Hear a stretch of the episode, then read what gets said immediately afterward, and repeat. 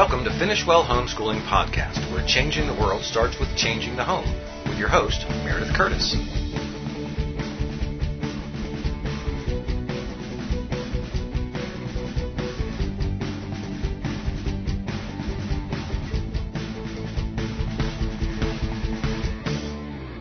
Hi, welcome to Finish Well Podcast. I am so excited that you're with us today. And we have a really, really special show today. We're going to talk about how churches can support homeschooling.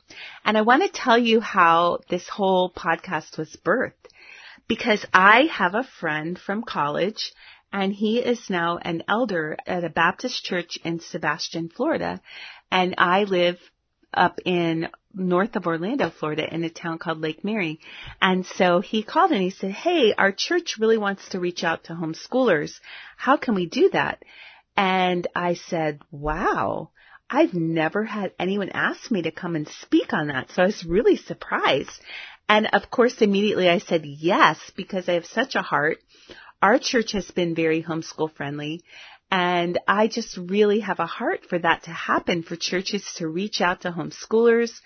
And now with so many more people homeschooling, the homeschooling world is a mission field too. And so I was just so excited. So then I thought, well, wow, what are things that a church can do? Because I know there are things that our church has done, and I know there are things that other churches has done. So I, I made a list, and then I went on some of my Facebook groups and said, hey, I'm going to speak at this church. Do you have any ideas? And so they shared their ideas, and I was so excited because so many of them merged and meshed with my ideas. But listen, here was what was so cool. I went to this church and the leaders were there and they were so loving and so sweet. They made us lunch and I took my friend Hosanna with me and they made us lunch and they made us feel comfortable and I got to speak to them and then afterwards we were just chatting and one of them said, yeah, they had a, a tiny church, but they had seven acres of land. And so they said that one day they were sitting around and they were complaining about whose turn was it going to be next to mow the seven acres and, ugh. And then all of a sudden they realized, wow, we have seven acres of land. This is what God has given us. It's not something to complain about mowing. It's something that we can use for His glory. So then they prayed, Lord, how can we use our seven acres of land to serve, to reach out to people to share the gospel. So the Lord put it on their heart to make a soccer field. And they made a soccer field that can also be used for touch football. And that's how they're, and they're still saying, Lord, show us, show us what to do. I thought, so this is a shout out to Cornerstone Baptist Church. God bless you. You guys inspired me so much. So now everything I see, I'm in my house or things I know I can do, I'm like, Lord, okay, here is my seven acres of land. I want you to use it. I want to win the lost. I want to build up your kingdom. And I just was so blessed by this church and by their character, by their heart, and by the way they want to serve the Lord. So if you're listening and you're a pastor and you're listening and maybe you're a church leader or maybe you're just a homeschooling family and you want your church to be homeschool friendly and you're about to share this podcast with your leaders. Well, let me just say this, okay? That you don't have to have a lot to be homeschool friendly. I'm going to share things that are really extravagant almost and things that are really basic and small and you might think, oh wow, I could definitely do that. So I think as we go through this talk, you're going to be really encouraged to realize that, wow, I can do that. And I, I would encourage you as you listen, just listen to everything, jot down ideas, start with one thing and then maybe do two things and then maybe do three. But don't try to do everything on this list. That is not the purpose of this list. This list is just to give you a smorgasbord of ideas for you to choose one. So are you ready for some ideas? Here we go. Why should you reach out to homeschooling families, church leader? Have you wondered? Well, let me tell you, the homeschooling movement is rapidly growing. In fact, so many people were forced to homeschool with the lockdowns found out that they really, really liked it.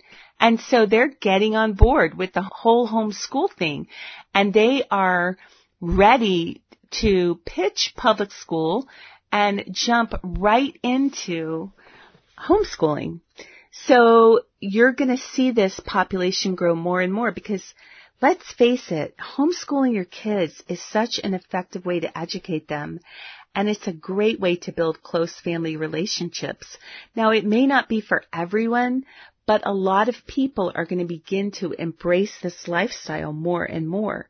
You probably have homeschooling families in your congregation right now, and maybe you're not even sure what to do with them. Another thing that's happening, and the church needs to be aware of this, is that the homeschooling community is growing. And as it grows, there's a lot of non-believers that are coming into the homeschooling movement and they call themselves secular homeschoolers.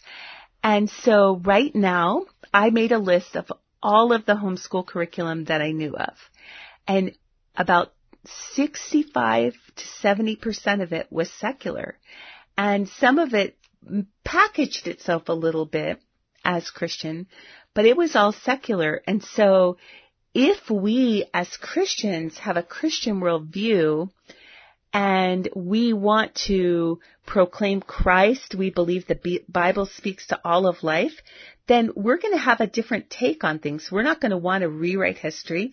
We're going to want to tell the truth about what really happened. We are going to teach that God created all things. We're not going to teach that somehow we evolved over millions of years. So there's going to be a difference in the way that we teach. But at the same time, we have all our new secular friends who are homeschooling this is an opportunity to share the gospel with these people. This is an opportunity to let our light shine. So you, that's one thing that you're going to have to figure out how you're going to tackle that. And I'm going to get into that a little bit later. But just to say this, the homeschooling world is now a mission field. And many people in the homeschooling world, many, many people are not saved and they need to hear the gospel and be born again. So that is why you should reach out to homeschooling families. What are homeschooling families like? You know, homeschooling families are all very unique. They have different philosophies. They have different methods. They have different styles. I have a homeschooling friend who her children watch videos from a Christian school and then they do the work and she supervises them doing the work they send the work in and it's graded. I have other friends who go on nature walks and read books out loud. I have other friends who do notebooking and they, they read and watch and learn things and then they fill out these beautiful elaborate notebooks. So it, it's just, there's such a wide variety of philosophies and the way people even school. And one thing that I love about that is, wow, I just want to do it all. I hear about classical education and I think, oh wow, that's so cool. I hear about Charlotte Mason and I think, oh, I love that. Let's do that. And then unit studies. Oh wow, unit studies are so fun. So the thing is, you're going to meet people who are just doing some really fun things and they're all a little bit different. But here's a couple things that are similar. Ages tend to be more integrated with homeschoolers. You'll find that homeschoolers get along with adults, they get along with older kids and younger kids, and they are usually separated by interest and abilities, not necessarily by grade and age. So for instance, I lead a homeschool co-op and when I offer electives, then we'll have all ages in the electives. When we do history, we have history labs so that all of the kids can participate together. And of course, the science labs, they all do those together from kindergarten all the way up to seniors in high school. It, homeschooled kids tend to be able to work well with other age groups. It's, it's really, really cool. And, um, some families, you'll find they want to keep their kids with them during the worship and during the sermon. And other families, they really want their kids in Sunday school because they've been with their kids all week and they want their kids, they want nursery. We want nursery during the, you know, the service. So again, they're different, but you might run into families who say, well, we really don't want to put our kids in Sunday school. We want our kids to stay with us. And, and that can sometimes throw pastors because this is how we've always done things, we think. Well, we haven't always done things actually that way. And so maybe like it could be something that you watch and see how it goes and it, it might be something really cool. Uh, Christian homeschoolers have a Christian worldview and they believe the Bible applies to all of life. So many of them, though not all, believe that God created the world in six days and they adhere to creation science and there's a lot out there. So sometimes pastors that hear me speak at a homeschooling convention and I might mention creation science and they come to me and they're like, wow, I've never heard of that. All I've ever heard my whole life is evolution. So you're going to find some new things and you're going to find homeschoolers like they really dig in and research and they they want to know what is true, like what what is true, and so it, it's pretty neat. And then I wanted to explain to you the difference between a support group, an umbrella school, and a co-op, because each of those are possibilities for your church to host. A support group is a group of homeschoolers that meet together for field trips or they might have a park fun day or a field day or they might have a play day once a month. But they all homeschool on their own. They do all their classwork at home. And when they come together, it's for support. It's to build relationships. A homeschool support group might have moms meetings where they equip the moms or parents meetings where they equip the parents to be good parents, to homeschool their children. That's a great possibility for you, but more on that later. So a co-op is a cooperative. That means every person in a co-op does a job. And homeschooling families will co-op for classes. So one mom might be a registered nurse and so she loves teaching biology and human anatomy. Another mom might be a great writer and so she wants to teach an English class. Another mom might really enjoy history. So different moms teach different things or dads and that way the, they're kind of sharing homeschool responsibilities and that can be really great. My friend Laura is she loves science and she loves math. So she taught my kids physics, chemistry, and biology in high school. But I taught her kids history and English because those are my fortes. And so it worked out really well. Now, we didn't teach all classes in a co-op. We did most of the classes at home, but we would take one or two or even three or four classes each year in a homeschool co-op. And it's especially popular for high school when people are homeschooling high school. Now, an umbrella school is actually a private school. The students do their work at home under the supervision of the parents, but all the work is turned in to the school and the school keeps grades. So when, when that person goes to college, they're looked at as having gone to a private school, not having been homeschooled. So I hope that explains some of the differences because you're going to hear those terms, support group, co-op, and umbrella school. Now, things to consider when you're thinking as a church that we would like to support homeschooling. Do you want to promote Christian values or not? In other words, do you want whatever you do to be Christian in nature, or do you want it to just whatever the homeschool co-op wants to do?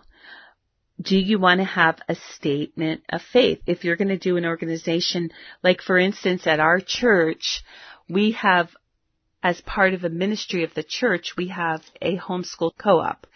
And that homeschool co-op, everyone who joins the co-op, they don't have to be in our church, but they do have to sign a statement of faith and they do have to be plugged into their local church because we want to co-op we want to teach with like-minded parents. So we made that choice. This can all be tricky when you're getting into legal things as well. And I'm going to touch on that as well in a, in a minute or so. What activities or behavior will you allow or not allow? Now this can get really tricky because standards in the world are dropping, dropping, dropping and things are getting murky. So what kind of behavior will you allow? Will you allow kids, teenagers to make out if they're dating? Will you allow them to hold hands? Will you allow people to bring a knife to school or a gun to, or not to school, to church? or a gun to, to, church or for any of these homeschool activities. So all of these need to be things that you consider and don't assume that people will behave well. There's such a wide range of discipline among Christians and then even more so among homeschoolers because they run the gamut and you, you'll see kids that are very obedient, very polite, and then you'll see kids that are climbing the walls and don't even think about bumping in and breaking something. So you need to set the standards for what happens in your church and you need to stick to it and not be ashamed of it. We don't, for instance, in my house, I don't allow running. And if someone comes into my house and they run, I tell them it's a privilege to come into my house and you cannot run in my house. You can go run in my backyard, but you can't run in my house. So those are things that you have the right as leaders in a church to stipulate there will be no roughhousing here. You guys can play outside, but no roughhousing. So different things like that. So think about what you would allow and what you would not allow. And then insurance liability. Do you want to have things happen on your church property? You need to call your insurance guy and find out if you're insured. Now, also, I would also, if, if you rent and allow a homeschool co-op or homeschool um, support group to come in and rent your building, which can help you out financially, by the way, and that's a plus. If you do that, they should have their own insurance and they should have their own liability insurance too but you want to have that backup for yourself. So just make sure your church administrator or the, the leader who's the best at that looks through all the legal ramifications, like what happens if someone breaks their arm or something like that. One thing that we do with our co-op is we have three weeks on, one week off, and that way it's not every single week, week after week. Okay, so those are kind of the background things, and now I'm going to jump right into how can your church support homeschooling? Well, they can have special senior year events. So students in their senior year at a public school would have a prom, they would have fun different activities. And so what about you? Could you maybe host a senior banquet? For the homeschoolers in your area or maybe host a senior play or host a senior fun activity. All of those can be really neat. Another thing that you can do is you can rent weekly to a homeschool co-op. You can also rent to a homeschool co-op for special events. Now remember, when you're renting weekly to a homeschool co-op, you have to remember they are, they're meeting often. So it's not like a support group. A support group might come in once a month. So you might want to rent to a support group, but you might want to rent to a homeschool co-op. And of course you would charge more to the homeschool co-op. You might want to rent to a homeschool co-op for play days.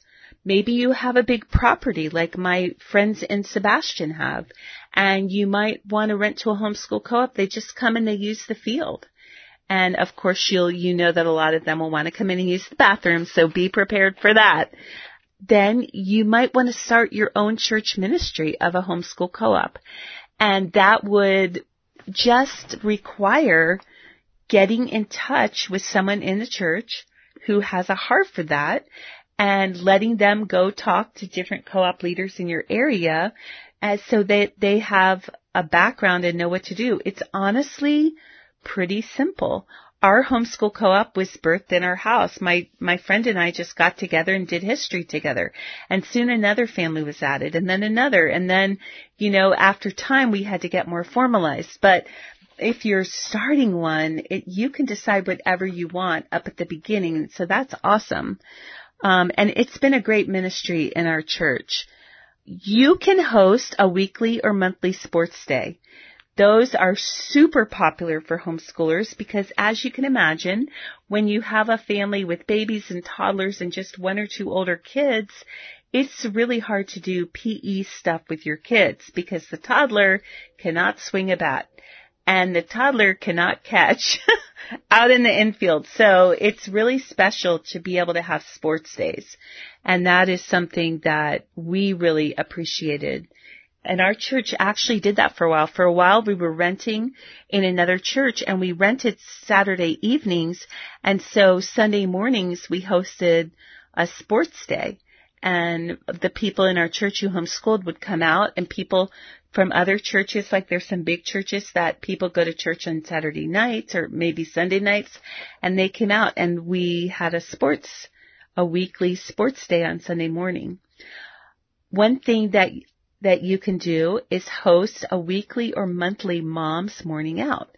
So the church just says, hey, all you homeschool moms, all you moms with little children, we are going to host a mom's day out and we're going to provide babysitting for two hours or three hours the first Wednesday of every month. And then people come and they drop off their children and you watch the children and uh, it's it's really something that's an especially older grandmoms who are far away from their grandchildren might really love volunteering for. So that's another way that you can support homeschooling families. You might want to host a weekly or monthly homeschool get together. For a while, what was really popular in my area with homeschooling was English, old English country dancing and it is a blast. It these like the Virginia Reel and different dances like that, and we had so much fun. And different churches would host these events, and so many homeschoolers would go, and it was just good, wholesome fun. So that's something you can do, and it it's not. It, it would be you know, of course, having someone from the church be there while they were there just to make sure everything is kosher and then making sure they clean up after. But for a nominal fee, that gives a little extra money to the church, but it's such a blessing for homeschooling families to be able to do that.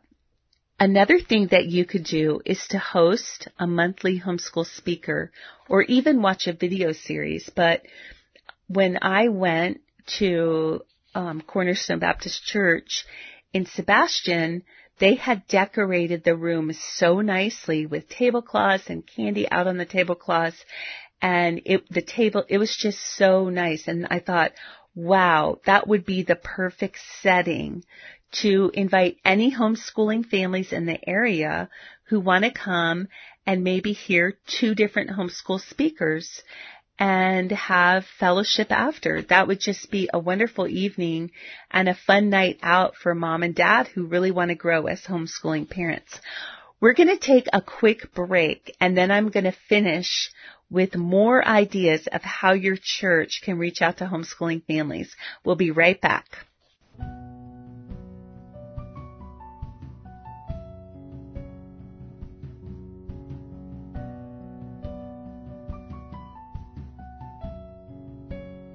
Powerline Productions wants to help you grow in your relationship with Jesus as you homeschool your children. Because of this, we offer a wide variety of books and ebooks about homeschooling. Joyful and successful homeschooling starts with the basics of getting ready to homeschool, then moves through the nuts and bolts of schooling your own children. Don't miss this great resource. Learn more at powerlineprod.com. That's P O W E R L I N E P R O D.com. Powerline Productions being world changers, raising world changers.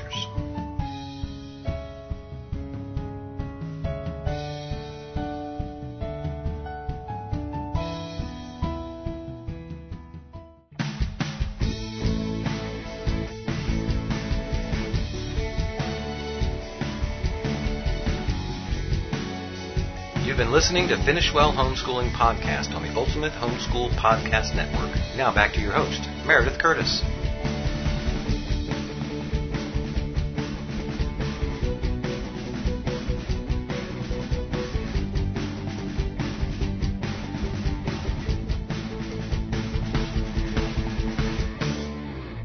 Welcome back.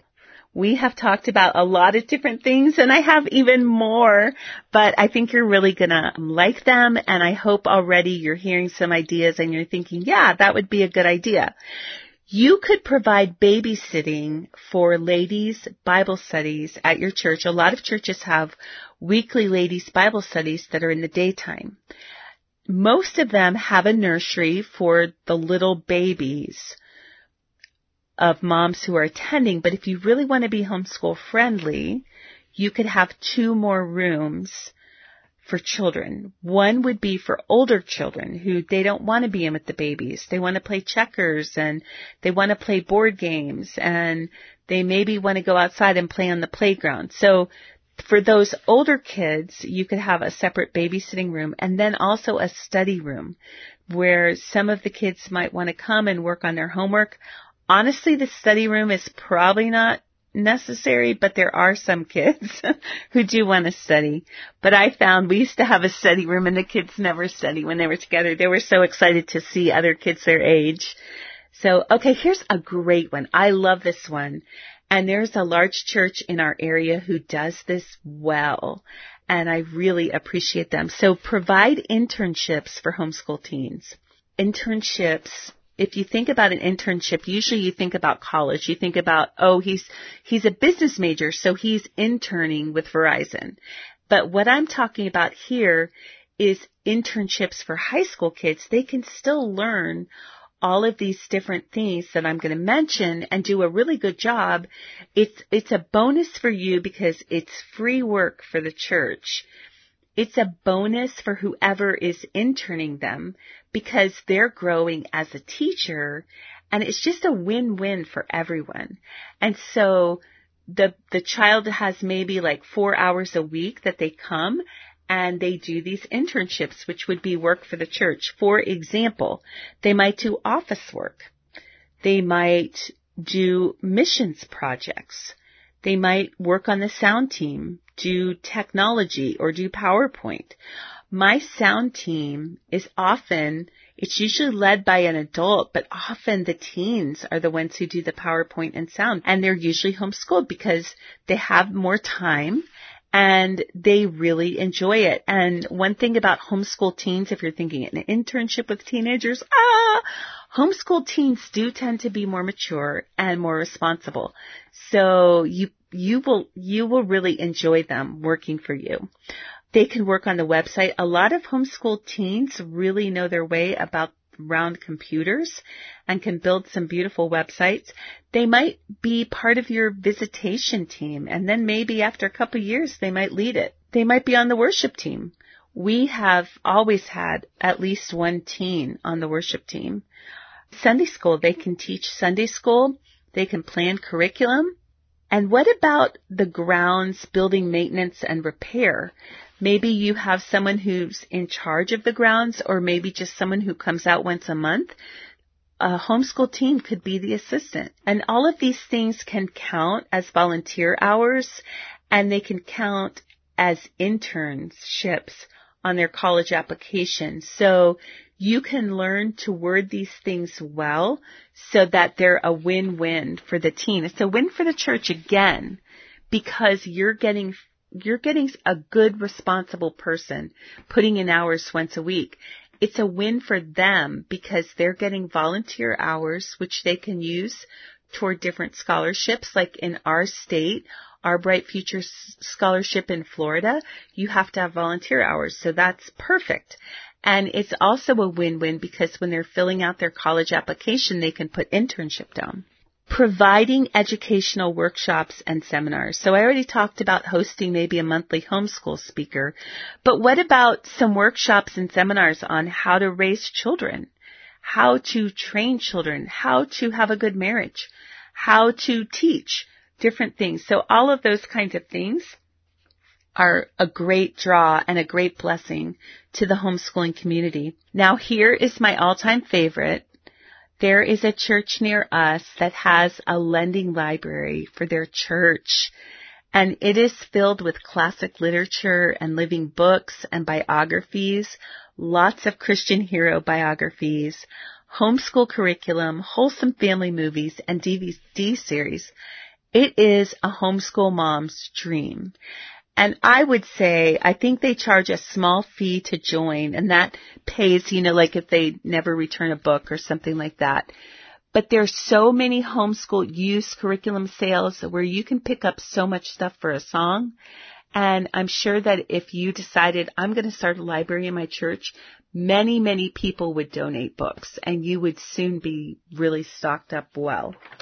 Next, what about hosting a homeschool graduation ceremony?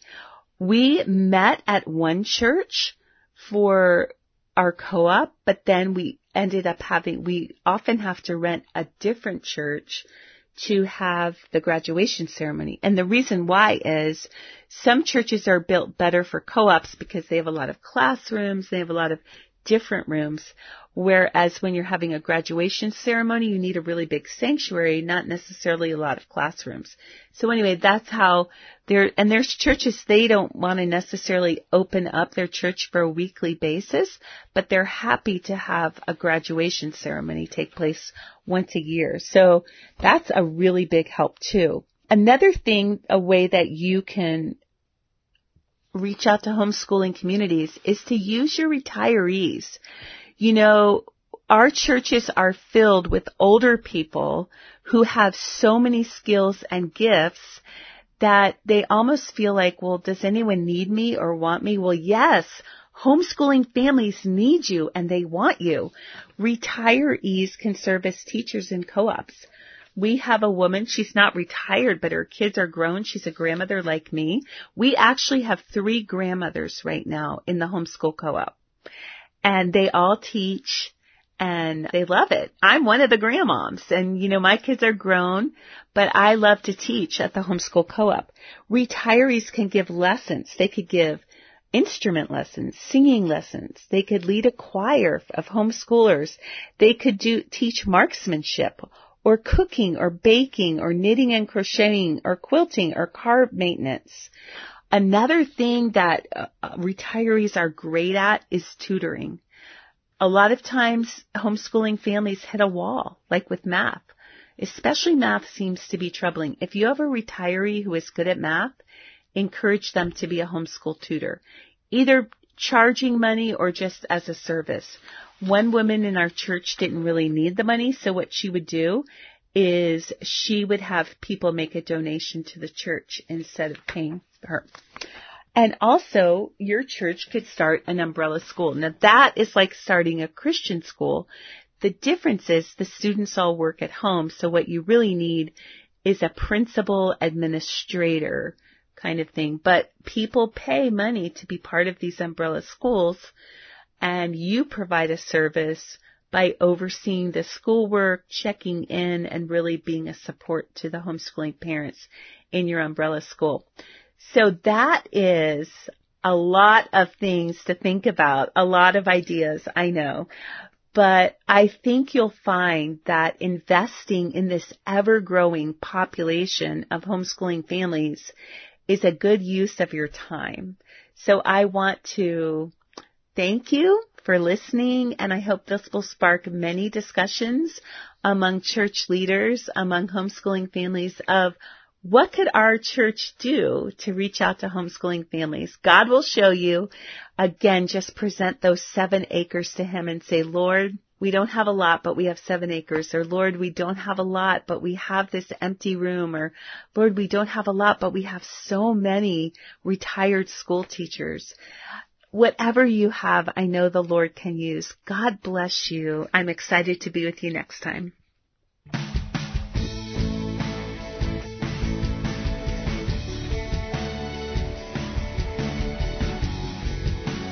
Thank you for listening to Finish Well Homeschooling Podcast with Meredith Curtis and the Finish Well team.